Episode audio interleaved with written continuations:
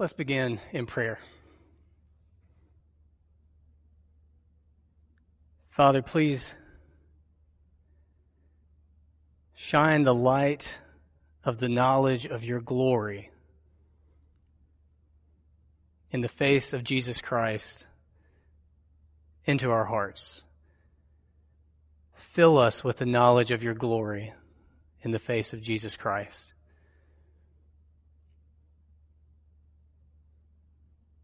We want to meditate on the cross and Jesus' death for us, and we want to absorb and receive on deeper levels, or maybe for the first time, the benefits that you've designed and arranged for us through the cross. So please help us now. Please help me to serve your people well. Please prepare our hearts to partake of the Lord's table at the end of the service. Lord, if you've answered my prayers already and brought tonight anyone who does not know Jesus as their Savior and Lord, we ask that you would be, even now, at work to bring them to salvation through Christ. And for those who are believers, who are Christians, who have received Jesus' death on their behalf, or may we trust more deeply in that and find uh, greater security in that and more clarity for our lives in that, more freedom from sin, and more ardent love for you and worship. And please do great and miraculous and wonderful, wonderful things here that can only be explained by you. In Jesus' name, amen. Thank you. Thank you for being here tonight. We want to meditate on the crucifixion of Jesus Christ tonight. And we do this to prepare us for our celebration of the resurrection on Sunday. But there's a great deal of benefit for us to meditate on his crucifixion anyway, apart from it being Easter. And we're going to think about it from a little bit different perspective than we have in years past during this service. We're going to look at a passage of Scripture that takes place a couple of days before Jesus is killed. So it's a couple of days before the Passover, before all the Jewish people who had gathered into Jerusalem were going to remember when God delivered them from Egypt. If you remember what the Passover is, the, Israel, the Israelites were enslaved in Egypt for 400 plus years, and God delivered them through these 10 miraculous plagues. The 10th one being the death of all the firstborn sons of Egypt. And God told his people, if you will get a lamb and kill the lamb and drain the lamb's blood and paint that blood over your doorpost of your home, the angel of death will pass over your house. God's wrath will pass over you, and you will be saved, and you will be delivered. And so this is a big deal for the Jewish people, and this is what they were about to commemorate. That's why it's called Passover. The angel of death passed over those who had the lamb's blood painted over their doorway. And all the Jewish people who had gathered into Jerusalem were getting ready for this. It was just a couple of days away. During this same time, the chief priests and scribes were scheming how to murder Jesus. And we find Jesus in the passage we're going to read. I'm going to read it to you. I know you can't follow along. It's Mark chapter 14, beginning at verse 3. And while Jesus was at Bethany, in the house of Simon the leper, as he was reclining at table, a woman came with an alabaster flask of ointment of pure nard, which was very costly. And she broke the flask and poured it over his head. Now, to begin with, I just want you to try to picture Jesus here at Simon the leper's house. Other people there also visiting, trying to see Jesus. Maybe there was a meal, and he's reclining at table. They had low tables where you would sort of recline with cushions. They didn't sit in wooden chairs like we do. So picture Jesus like that before we work our way toward the cross. He's not right now standing in front of crowds and teaching and healing. And he's not yet kneeling in the Garden of Gethsemane praying before the cross.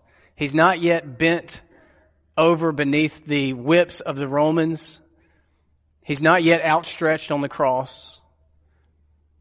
Right now, he's reclining at table with people around and conversation going on and probably food and drink. It's, it's good to picture him this way because I think sometimes we can lose sight of the fact that he was a man.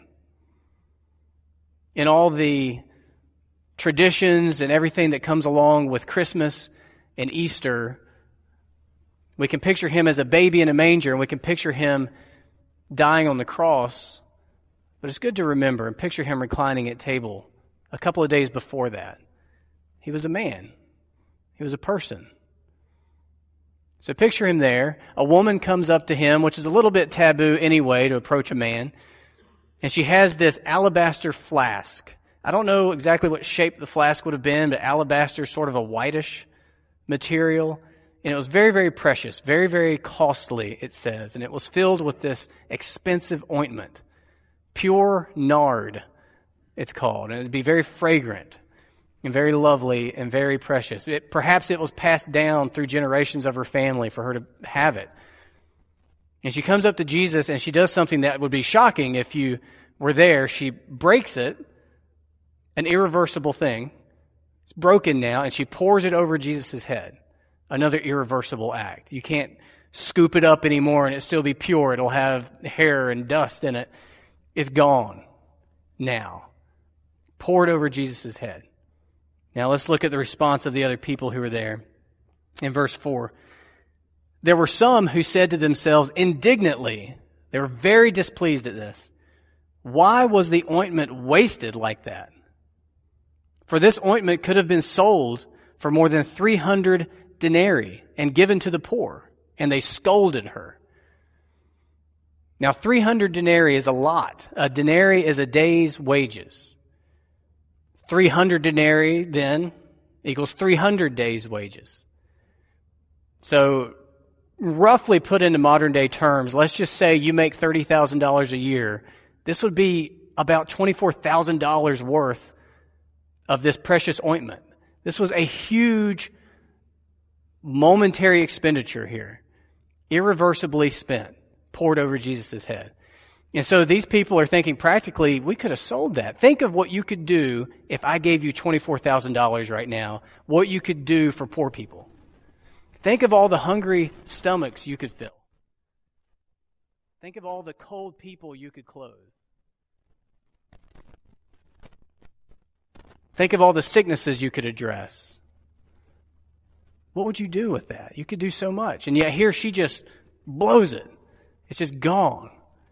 And so they scold her, which would have been humiliating, I think. I mean, here she comes up and, and performs this um, extravagant act of worship and adoration upon Jesus Christ, and the crowd doesn't join her, doesn't congratulate her. They scold her. That's a word you use for children. She's really put herself out there, and now she's just being humiliated by these people who are there. But let's see what Jesus' response is in verse 6. But Jesus said, Leave her alone. Why do you trouble her? She has done a beautiful thing for me. Leave her alone. And I imagine probably silence.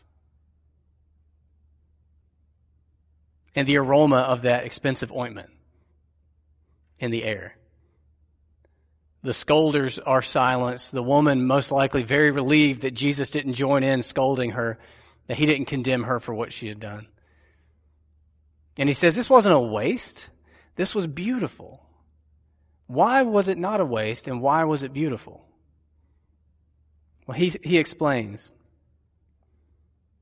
For you always have the poor with you, and whenever you want, you can do good for them but you will not always have me. She has done what she could. She has anointed my body beforehand for burial. They would not always have Jesus there like that. They would not always have the opportunity to break an alabaster flask of really expensive oil and anoint him with it in an act of adoration and in an act of worship and in an act of love. Soon, in just a couple of days, that head that now was dripping with that oil was going to have a crown of thorns pressed in on it. And it was going to be beaten and spat upon in mockery. And it was going to be propped under a sign that said, King of the Jews, ironically making fun of him, not realizing that that genuinely is who he was. And then it was going to be wrapped in burial cloths and put in a tomb behind a heavy stone. He says, What she has done for me is beautiful. You're not always going to have me here like this. What she has done is she has anointed my body beforehand for burial. He knew he was going to be killed. If you've been here over the last several weeks, last couple years, we've seen him tell his disciples, I'm going to be killed. When we get to Jerusalem, I'm going to be mistreated. I'm going to be killed. And I'm going to rise again from the grave. They seemingly weren't able to accept this, but he knew it. And he knew it when she did this, that he was going to be killed on the cross. He was going to be mocked and beaten and tortured. He was going to be crucified. And worst of all, he was going to be forsaken by his Father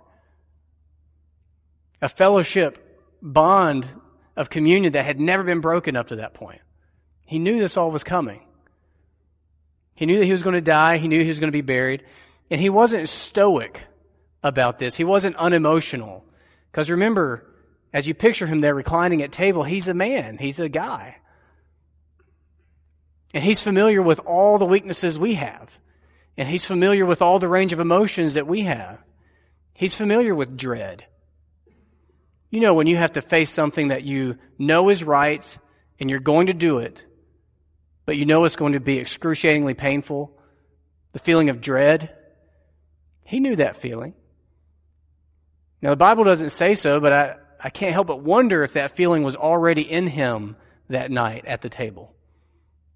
I know that not long after, when he takes some of his closest disciples with him into the Garden of Gethsemane and He's going to be praying there before he's to be betrayed and then killed.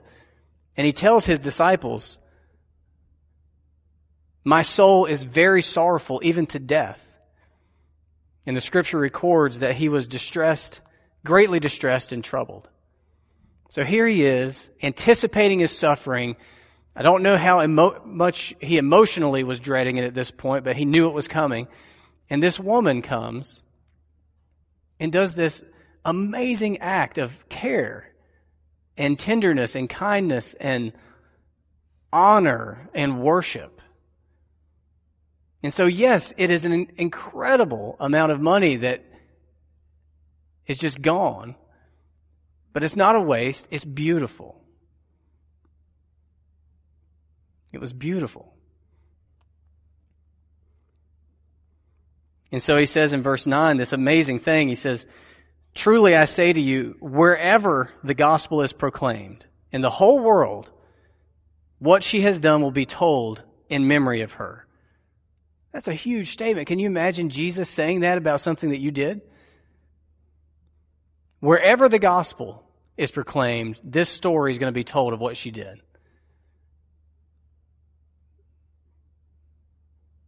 There, near Jerusalem, Africa, Australia, Charlotte, North Carolina, 2,000 years later. That's what an impression it made on Jesus.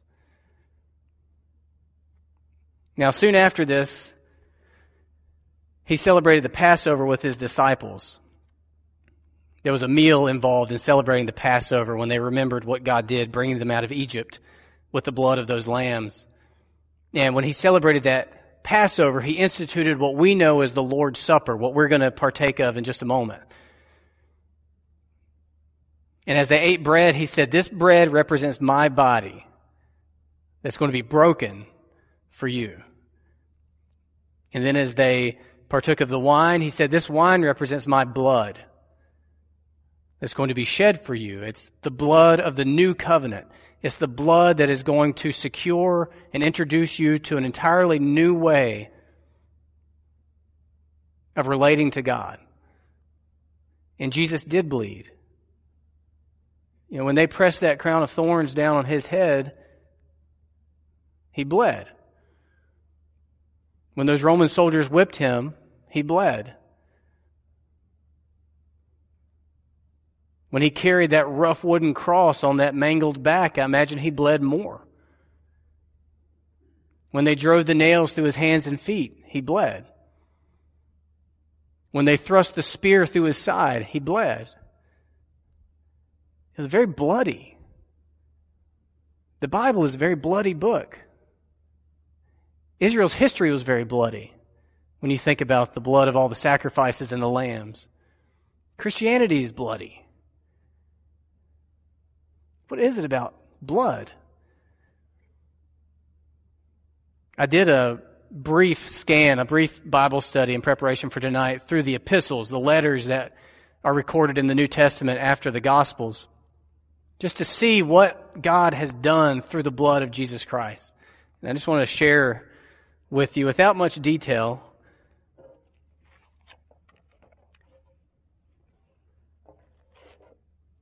By Jesus' blood, God's wrath is turned away from us. By Jesus' blood, we are justified, which means made innocent. By Jesus' blood, we are redeemed, which means we're purchased and returned to the rightful owner. By Jesus' blood, our trespasses are forgiven. By Jesus' blood, we are brought near to God. By Jesus' blood, we are reconciled to God. The conflict that stood between us is now turned to peace. By Jesus' blood, our consciences are now purified from dead works to serve the living God. By Jesus' blood, we are sanctified, which means we are called out and set apart from the world for God. By Jesus' blood, God equips us with everything good that we may do His will. By Jesus' blood, we are ransomed from futile ways. By Jesus' blood, we are cleansed from all sin. By Jesus' blood, we are freed from sin.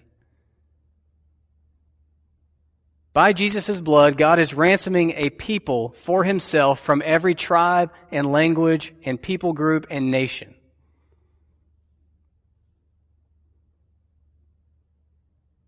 Now, the woman in Mark 15 could not have understood all this when she came and approached him and busted this alabaster flask and poured out this incredibly expensive ointment on him. There's no way she could have understood the full scope of what God was going to bring about through Jesus' death on the cross.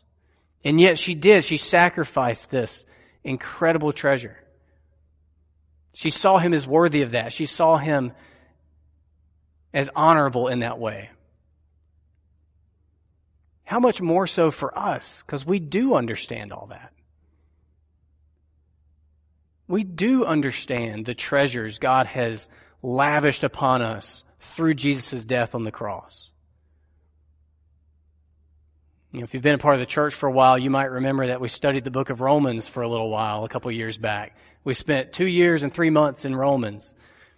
The whole first half of the book is this extended examination of exactly what God has done for us through Jesus. And then at chapter 12, it shifts, and the rest of the book is all about what that means for our lives, how we should live then, in light of what Jesus has done for us on the cross. In the very first verse of chapter 12, when he first starts to apply the gospel to living, do you remember what he says? He says, I appeal to you, therefore, based on this, I appeal to you, brothers, by the mercies of God, to present your bodies as a living sacrifice, holy and acceptable to God, which is your spiritual worship. Like that woman came up to Jesus and gave her most precious, most treasured thing, we come to Jesus and give him ourselves, our bodies, as living sacrifices, our, our daily bodily activity given over to Jesus Christ, poured over his head as an ointment of worship and honor. That is the reasonable response. That is Christianity.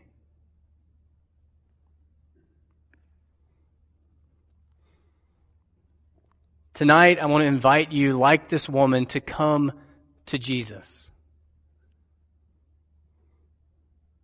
I want to invite you by his blood to let God's wrath be turned away from you. The Bible teaches that the wages of sin is death, and we can shelter under the blood of the Lamb. God loves to forgive people who will turn from their sins and seek forgiveness through Jesus Christ. God loves to justify guilty people through the blood of Jesus Christ and actually transform them into innocence so that their sins are not even remembered by Him anymore and they're as far from them as the east is from the west.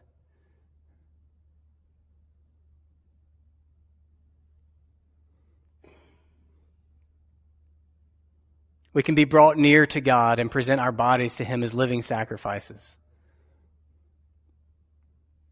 We're about to partake of the Lord's Supper. The Lord knows where your heart is with Him. You know, I look out and I see mainly familiar faces, folks that are here most Sundays. And the Lord knows what pockets of your hearts and what areas of your life you need to receive this gospel afresh tonight. I just pray that He'll work that out. There's some sin that clings to you that you can't escape from, based on the blood of Jesus Christ, go to God in humility and pray for Him to help you repent and be freed, for His forgiveness and cleansing. If you've never received this through Jesus Christ, if you've just been doing church for maybe decades, tonight is the night to receive forgiveness and salvation through Jesus Christ. We'll partake of the bread and of the wine, the drink. It represents Jesus' body broken for us, his blood shed for us. Now, if you've not received this for yourself, and you haven't made that public through baptism, I want to encourage you not to partake of the communion elements tonight, but to wait. Otherwise, as you come forward, there'll be a, an opportunity for you to pray and linger in prayer as long as you like. You can, you can linger where you sit in prayer as long as you like before you come, and you can just clear the slate between you and the Lord. If there's any sin you need to confess and be freed from, if there's any way in which you need to receive his blessings through Jesus' death. You don't have to be a member of Doolin's Grove Church to participate in the Lord's Supper. You do need to be a Christian, one who trusts in Jesus as his Savior, one who follows Jesus as his Lord. So Jan will play quietly as we go about this. A deacon will dismiss you by row, and you can come forward here, and you can pray if you'd like to at this prayer bench and there's a space for you to clean your hands. Because the way we do the Lord's table on Good Friday is we actually tear off a piece of bread from a common loaf of bread and we dip it into the drink. And then you can come forward and Mark and I will serve you at the communion table. You can pray. You can linger in prayer at the other prayer bench. You can return to your seat. When everybody's done, I'll pray for us. And I want you to feel free to Stay and linger in prayer as long as you'd like. And if there's anything that you would like somebody to pray with you about, I'm going to have the deacons come at the close of the service and be available to pray with people. If there's anything you need to talk through, they and I will all be here for that purpose. So let's pray, and then we'll begin.